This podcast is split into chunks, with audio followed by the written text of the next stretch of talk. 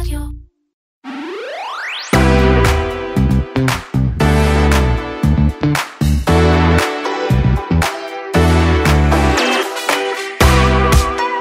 חוק הפייסבוק, או שאולי חוק הלא פייסבוק, צריך עוד לחשוב על שם, אנחנו נתעסק בזה בהמשך, עבר ועדת שרים לחקיקה, והוא בדרך למסלול חקיקה מהיר. למה החוק הזה מסוכן?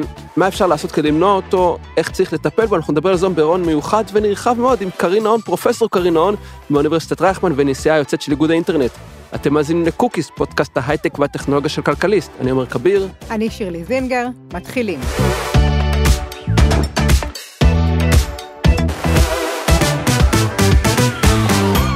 שירלי, אה, היום אנחנו רוצים לדבר על אה, הצעת חוק די מטרידה, נגיד את זה ככה, נכון? הצעת, מטרידה למדי. הצעת חוק הפייסבוק, שאת אומרת שלא צריך לקרוא לה הצעת חוק הפייסבוק. זה נכון, אני מסתייגת מהשם. כן, ומי יותר טובה מלדבר על זה אם לא קרין נהון, אה, מהמרכז הבינתחומי, פרופסור קרין נהון.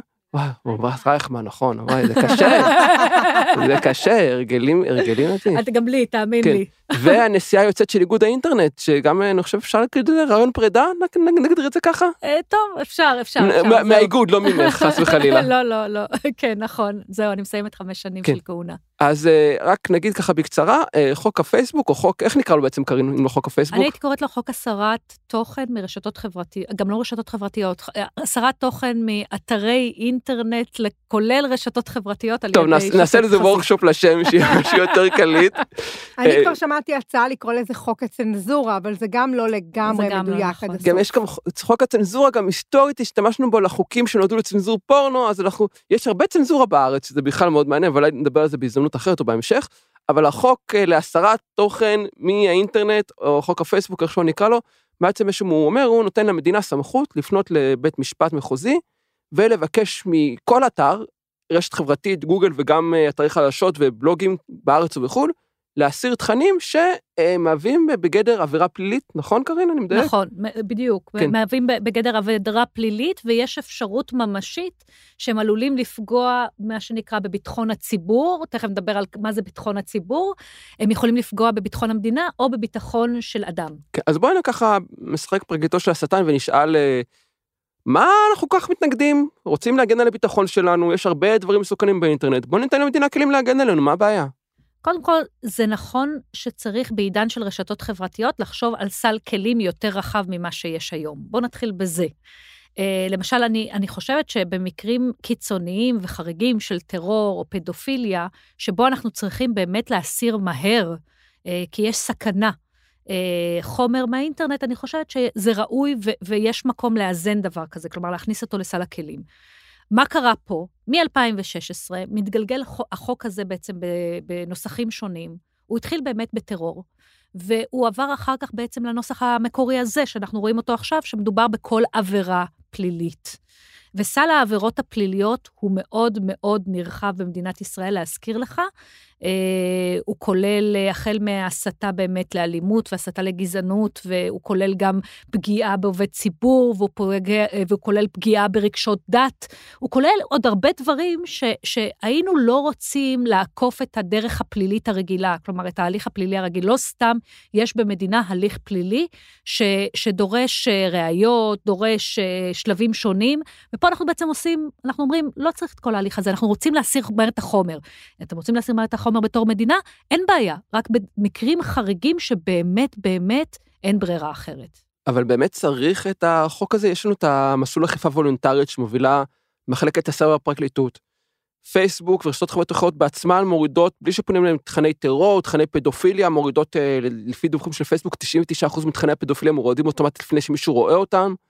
בוא נדבר באמת על, ה- על הערוץ הוולונטרי, אני לא בטוחה ש, ששומעי הפודקאסט האלה יודעים מה זה הערוץ הוולונטרי, אנחנו מדברים כבר בשפה שלנו, עומר. כן, נכון. אה, אבל באמת, אה, אה, חיים ויסמונסקי, ראש מחלקת הסייבר בפרקליטות, כבר כמה שנים פונה באופן וולונטרי, לא כחוק, הוא לא, זה, לא, זה לא בדרך החוק. למרות הוא- שבג"ץ נתן לזה איזה הכשר, נכון? או שאני טועה? אה, הייתה פרשנות כזאת, אם אני זוכרת נכון, אבל הוא, הפואנטה מאחורי זה שזה עדיין לא חוקק בחקיקה ראשית. אה, ומה שקורה בעצם בפועל, אה, הוא פונה לרשתות החברתיות, לטיק טוק, לטלגרם, לפייסבוק, לטוויטר, ומבקש להסיר להם, מהם חומר כשהוא חושב שזה ראוי להסרה. בדרך כלל מדובר בתכנים שהם תכנים של פדופיליה, תכנים של זנות, תכנים שקשורים לטרור וכדומה. מה, מה הבעיה עם זה? א', אין חקיקה, הגיע הזמן שגם נחוקק את זה, אבל, אבל איך זה מתקשר לחוק שלנו?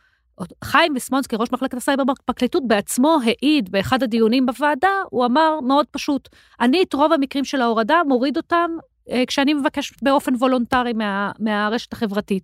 אבל יש מקרים שאני לא מצליח, ולמקרים האלה אני רוצה צו שופט שיחייב בעצם את הרשת החברתית להוריד את המידע. עכשיו, צריך גם להגיד פה כמה דברים. אחד, מה זה לחייב? הרשת החברתית עדיין יכולה להגיד לא. ראינו את זה לפני שבועיים ברוסיה, שהרשת החברתית של פייסבוק אמרה בעצם לצו שופט ברוסיה, אמרה, לו, אמרה להם, אני לא מקבלת את הצו שופט שלכם כי אתם כבר לא דמוקרטיה כל כך. אה, ואני יכולה להגיד לך שבשיחות עם כל מיני בכירים ברשתות החברתיות, הם אמרו, אם החוק הזה יעבור, לא בטוח שאנחנו נכבד אותו כל פעם שאנחנו נקבל צו שופט. אה, דבר שני, כשאנחנו מדברים על, על, על אכיפה וולונטרית, אה, ו, וזה מה שקורה עכשיו, לא תמיד הרשתות החברתיות נעתרות לאכיפה הוולונטרית. כלומר, שכשמחלקת הסייבר בפרקליטות פונה לפייסבוק, הרבה פעמים היא אומרת, פייסבוק תגיד, אני לא מוכנה, זה לא באמת משהו שאני רוצה להוריד בו את התכנים. הוא לא באמת מפר את כללי הקהילה, הרי המשחק הזה של כללי הקהילה, למה מבקשים להוריד, הוא נורא נורא עדין. אז בקיצור, הסיפור הוא נורא מורכב ונורא עדין, וצריך להבין שפה נכנסו כמו פיל בחנות חרסינה, הרחיבו את סל העבירות, הרחיבו את המבחנים של מתי עושים את זה, אה, וזה יכול להיות מאוד בעייתי לחופש הביטוי. אז בעצם, מה, מה הסכנות ומה הבעייתיות הגדולה בחוק? החוק, קודם כל, הוא רחב מאוד. הוא רחב, כפי שאמרנו, הוא, הוא מכניס בתוכו את סל העבירות הפליליות. אה, אולי סל... ניתן דוגמה. אה, הזכרנו, העלבת עובד ציבור. העלבת עובד ציבור היא סוג של עבירה פלילית. אבל צריך גם, יש גם את הסק שצריך להיות פגיעה ממשית בביטחון הציבור. יפה, אז, אז עכשיו בואו ניקח סיטואציה ש, שלדעתי לא תקרה, אבל, אבל אנחנו צריכים להבין שהחוק מאפשר את זה בנוס, בנוסחו המקורי. אה, ניקח מצב כזה שבאמת אה, אנחנו מדברים על ביטחון ציבור, אנחנו מדברים על ביטחון מדינה וביטחונו של אדם. עכשיו בואו ניקח סיטואציה שבה בעצם, אה, נניח היועץ המשפטי לממשלה, מעליבים אותו, אה, מאיימים עליו, אה, העלבה סלש רמיזות והכול. לא מן הנמנע שבאיזשהו מקום אותו תובע אה, יגיד, מבחינתי מדובר פה באיזשהו סמל שלטון, או מדובר פה באיזשהו מצב שבו אני מפחד שזה יהיה, זה ייצר אה, איזשהו סוג של תהליך ויראלי, שבעקבותיו אה, ביטחונו ייפגע, ואני רוצה להסיר את התוכן הזה. עכשיו, אני אפילו לא רוצה להגיע לסצנריואים האלה, כלומר, עצם העובדה שאנחנו בכלל מדברים על סצנריו כזה, זה כבר בעייתי מבחינתי. זה גם נשמע כלומר, גם... הרבה יותר חריג מהפסיקות הקיימות של בג"ץ, אני חושב כל העם שצריך שיהיה סכנה קרובה, ודאית לפגיעה בביטחון המדינה, לא איזה משהו ארטילאי כזה. נכון, יש את, אה, את באמת את מבחן הוודאות הקרובה אה, לפגיעה ממשית באינטרס ציבורי, שהיא בעצם, ה, נקרא לזה, זה המבחן אה, החוקתי שבמשך השנים היה מאוד מקובל. Uh, ועכשיו אנחנו בעצם מדברים על מצב שבו uh, הנוסח החוק הזה מדבר על, על ודאות אפילו לא מדבר על ודאות, סליחה, הוא מדבר על אפשרות ממשית אה, לפגיעה. מה זה אפשרות ממשית, מה זה המונח הזה בכלל, אינטרס הציבור של, של פגיעה בביטחון הציבור, מה זה פגיעה בביטחון הציבור, מה, מה, מי קובע את זה? זאת אומרת, זה מושגים שהם לא מוגדרים משפטית, שאין להם נכון, פרשנות מקובלת. נכון, נכון, הם מאוד עמומים, אה, ו, ובאמת הפרשנות יכולה להיות מאוד מרחיבה, ואז אנחנו מגיעים לסכנה של בעצם אה, פגיעה לגיטימית בשיח שלא היינו רוצים שהוא יורד מהרשתות החברתיות. עכשיו, את דיברת קודם גם על העניין הזה בעצם של לעקוף את ההליך הפלילי. חלק מהבעייתיות ממה שאני מבינה בחוק, זה שאנחנו מדברים על זה שבבית משפט אה, שופט יוכל לתת צו, גם עם כל מיני ראיות שבהליך פלילי לא היו עוברות או כן היו מתבקשות, בהליך הזה הם אומרים נכון, אין בעיה. נכון. זאת הבעיה בעצם המרכזית בעצם. בונים ציר שהוא עוקף, אה, נקרא לזה בית משפט או הליכים שיפוטיים רגילים, אה, ואפשר לדבר על זה במקרים חריגים, אבל זה בדיוק העניין, אתה לא יכול להפוך את זה לדבר הרגיל. להליך הרגיל שבעצם עוקף את בית המשפט. אה, זאת הסכנה. אה, תחשבי שב, שבעצם שופט מחוזי יקבע, בלי, בלי אפילו להחליט דרך ראיות אה, רגילות, יקבע בעצם אם ההליך הוא אה, בלי לקבוע אפילו אם זה עבירה פלילית, יקבע בעצם אם משהו צריך להסיר אותו או לא להסיר אותו. אה, זה דבר מאוד מאוד בעייתי, ואת לא דיברת גם על הנושא של הווירליות. אה, חלק מהסיפור של החוק הזה, זה לנסות להסיר חומר. אבל מה זה להסיר חומר מהרשתות החברתיות? אתה צריך להבין שזה נושא שהוא מאוד אני רוצה להגיד את זה בעדינות, ישים ברמה מוגבלת. אם, אם תהליך מסוים הוא ויראלי ברשתות החברתיות, זאת אומרת שהוא מתפשט מהר מאוד, אה, רחוק מאוד מבחינת רשתות להרבה אנשים, אה, ובצורה שמאדם לאדם, מהר מאוד אתה מגיע למצב, לבטח במדינת ישראל, אתה מגיע למצב של, של 100 אלף, 200 אלף אנשים ששיתפו את זה, אנשים שומרים את זה אצלם, אנשים אה, מעבירים את זה גם לאו דווקא בדרכים ציבוריים, כלומר אני יכולה להעביר את זה בוואטסאפ שהוא, שהוא בכלל מוצפן, ואז מה אתה עושה עם כל העתקים האלה? אפילו להפך, הרבה פעמים אנחנו יודעים, כמו בצו איסור פרסום, כשמורידים, כשמוציאים צו איסור פרסום, הרשת מגיבה בהפוך על הפוך. היא בעצם, אני קוראת לזה צו עידוד פרסום. אפקט סטרייסנד. בדיוק, אתה, אתה, אתה עוצר משהו, סבבה, הרשת בעצם עושה מין סוג של כזה אה, התנגדות ומתחילה להפיץ את זה בצורה אה, אפילו אה, כפולה ומכופלת. אז אנחנו צריכים נורא להיזהר כשאנחנו נכנסים להסדר בעצם את הרשתות החברתיות, הזכרתי את המושג פיל בחנות חרסינה, צריך מאוד להיות במשורה ורק במקרים חריגים ורק איפה שצריך, זה לא אומר שלא צריך, אנחנו הגענו למצב שצריך. אה, כי כנראה הרשתות החברתיות לא מספיקות ולא יכולות גם אה, להסדר את עצמם אה, כמו שצריך במדינות השונות. אנחנו מדברים הרבה על רשתות חברתיות, אבל שאלה. חשוב להזכיר, חשוב להזכיר ולחדור שהחוק הזה בעצם נוגע גם לאתרי חדשות אה, אה, רגילים ומוסדרים, למשל, אה, יכולים לבוא לאתר כלכלית לפי החוק החדש ולהגיד לנו להוריד חומרים.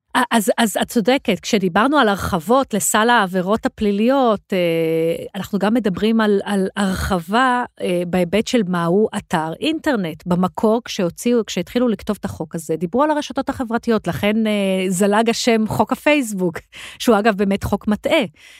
ועכשיו מדובר על כל אתר, זה יכול להיות מנועי חיפוש, זה יכול להיות אתרי חדשות. אגב, אתרי חדשות, גם לא ברור אם זה רק אתרי חדשות שהם אתרים ישראלים, זה גם לא ברור.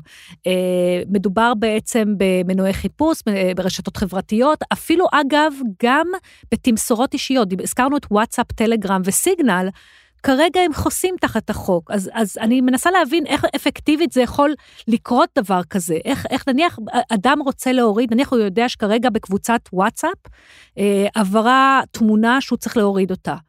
איך הוא הולך לבקש את זה? מה, באיזה, מה האפקטיביות של יכולת ההורדה של דבר כזה?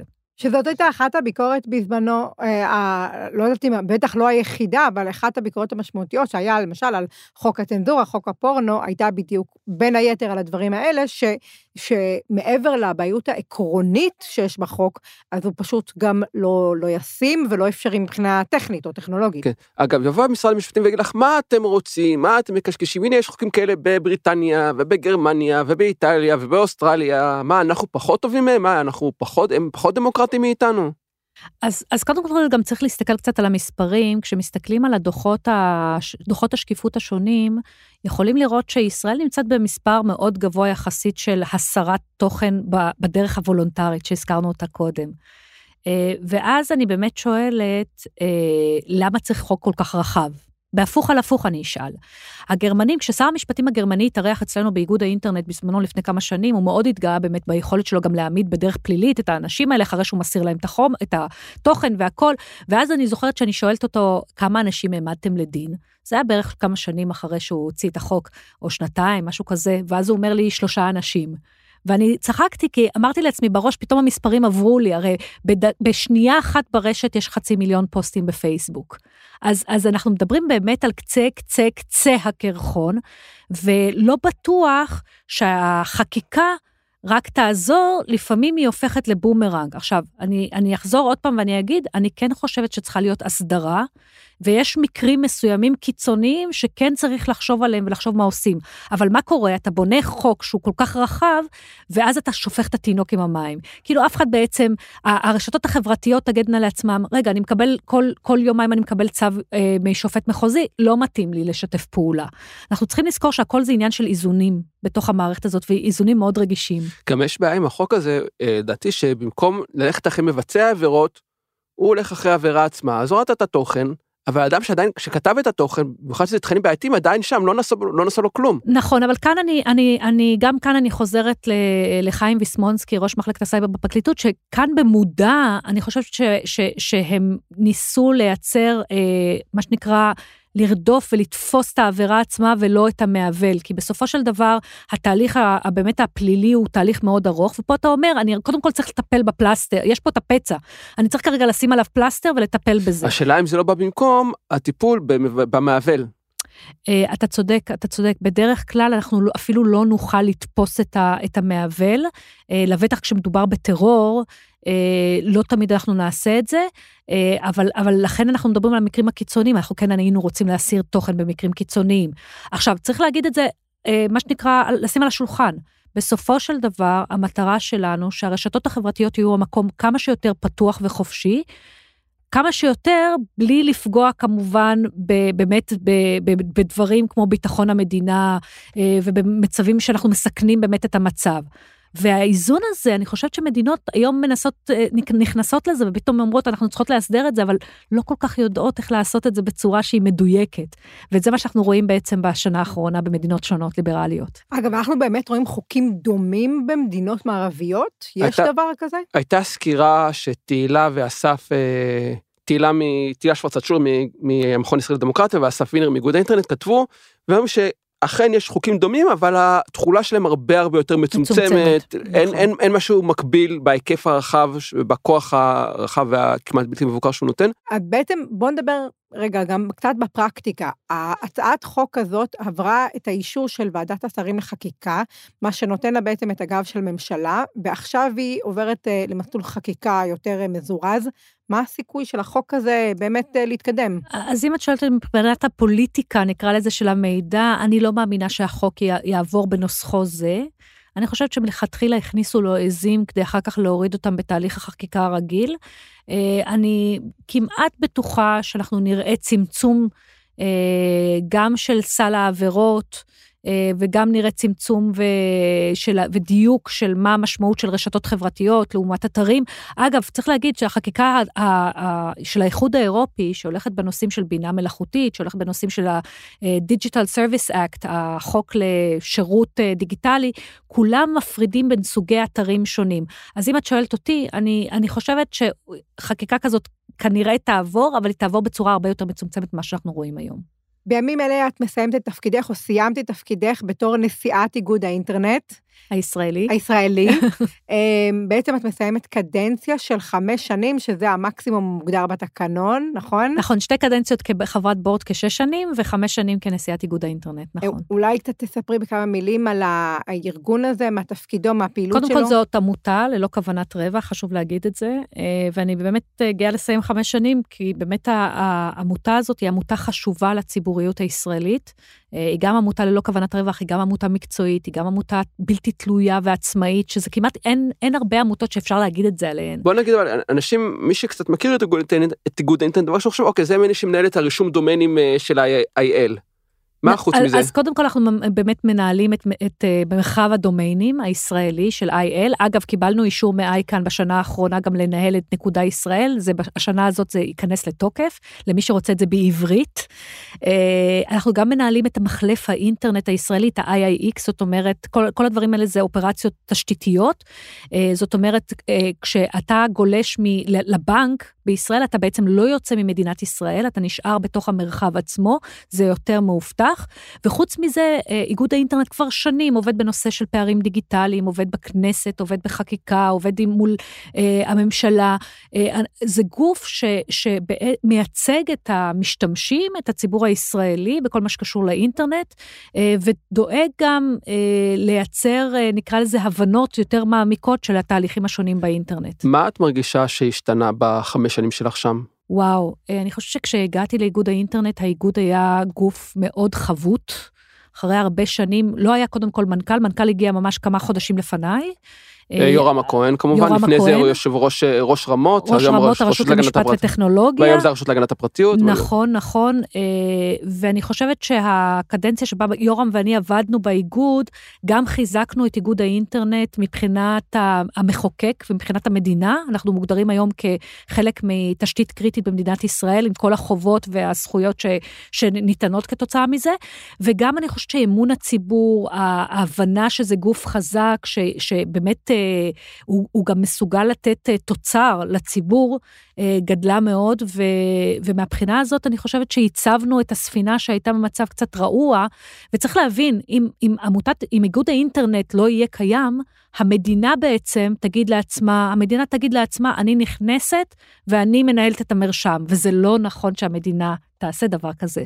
זה צריך להיות עדיין אה, בלתי תלוי לחלוטין. אז מהבחינה הזאת, ו, ו, ו, ואם אתם שואלים מה אני הולכת לעשות הלאה, שואלים, שואלים. אז, אה, אז קודם כל, אה, אה, האמת היא שאני אני פרופסור, אני פרופסור החברה באוניברסיטת רייכמן, והקמתי השנה את החטיבה, ושזה הופך למסלול שזה שנתיים מתואר ראשון, חטיבה לדאטה, ממשל ודמוקרטיה, שזו חטיבה ראשונה מסוגה בישראל. אני חושבת שמאוד צריך את זה, זה ההון האנושי שלנו במינהל הציבורי. וחוץ מזה נמצאת בוועדת משרד התקשורת לנושא הפלטפורמות. אה, וחוץ מזה גם אה, קשורה לעניינים של הקמת אגפי דאטה ביחידות ממשלתיות שונות, אז לא משעמם. ואיגוד האינטרנט, אנחנו כבר יודעים מי הולך אה, להחליף אותך? איגוד האינטרנט הוא, היא עמותה דמוקרטית, זאת אומרת שחברי האספה הכללית בוחרים את הבורד, והבורד בפגישה הראשונה כל ינואר בוחר את הנשיא או נשיאה, אז בעוד שבועיים אנחנו נדע. תודה קארין שהיית איתנו. תודה רבה. תודה לכם, תודה.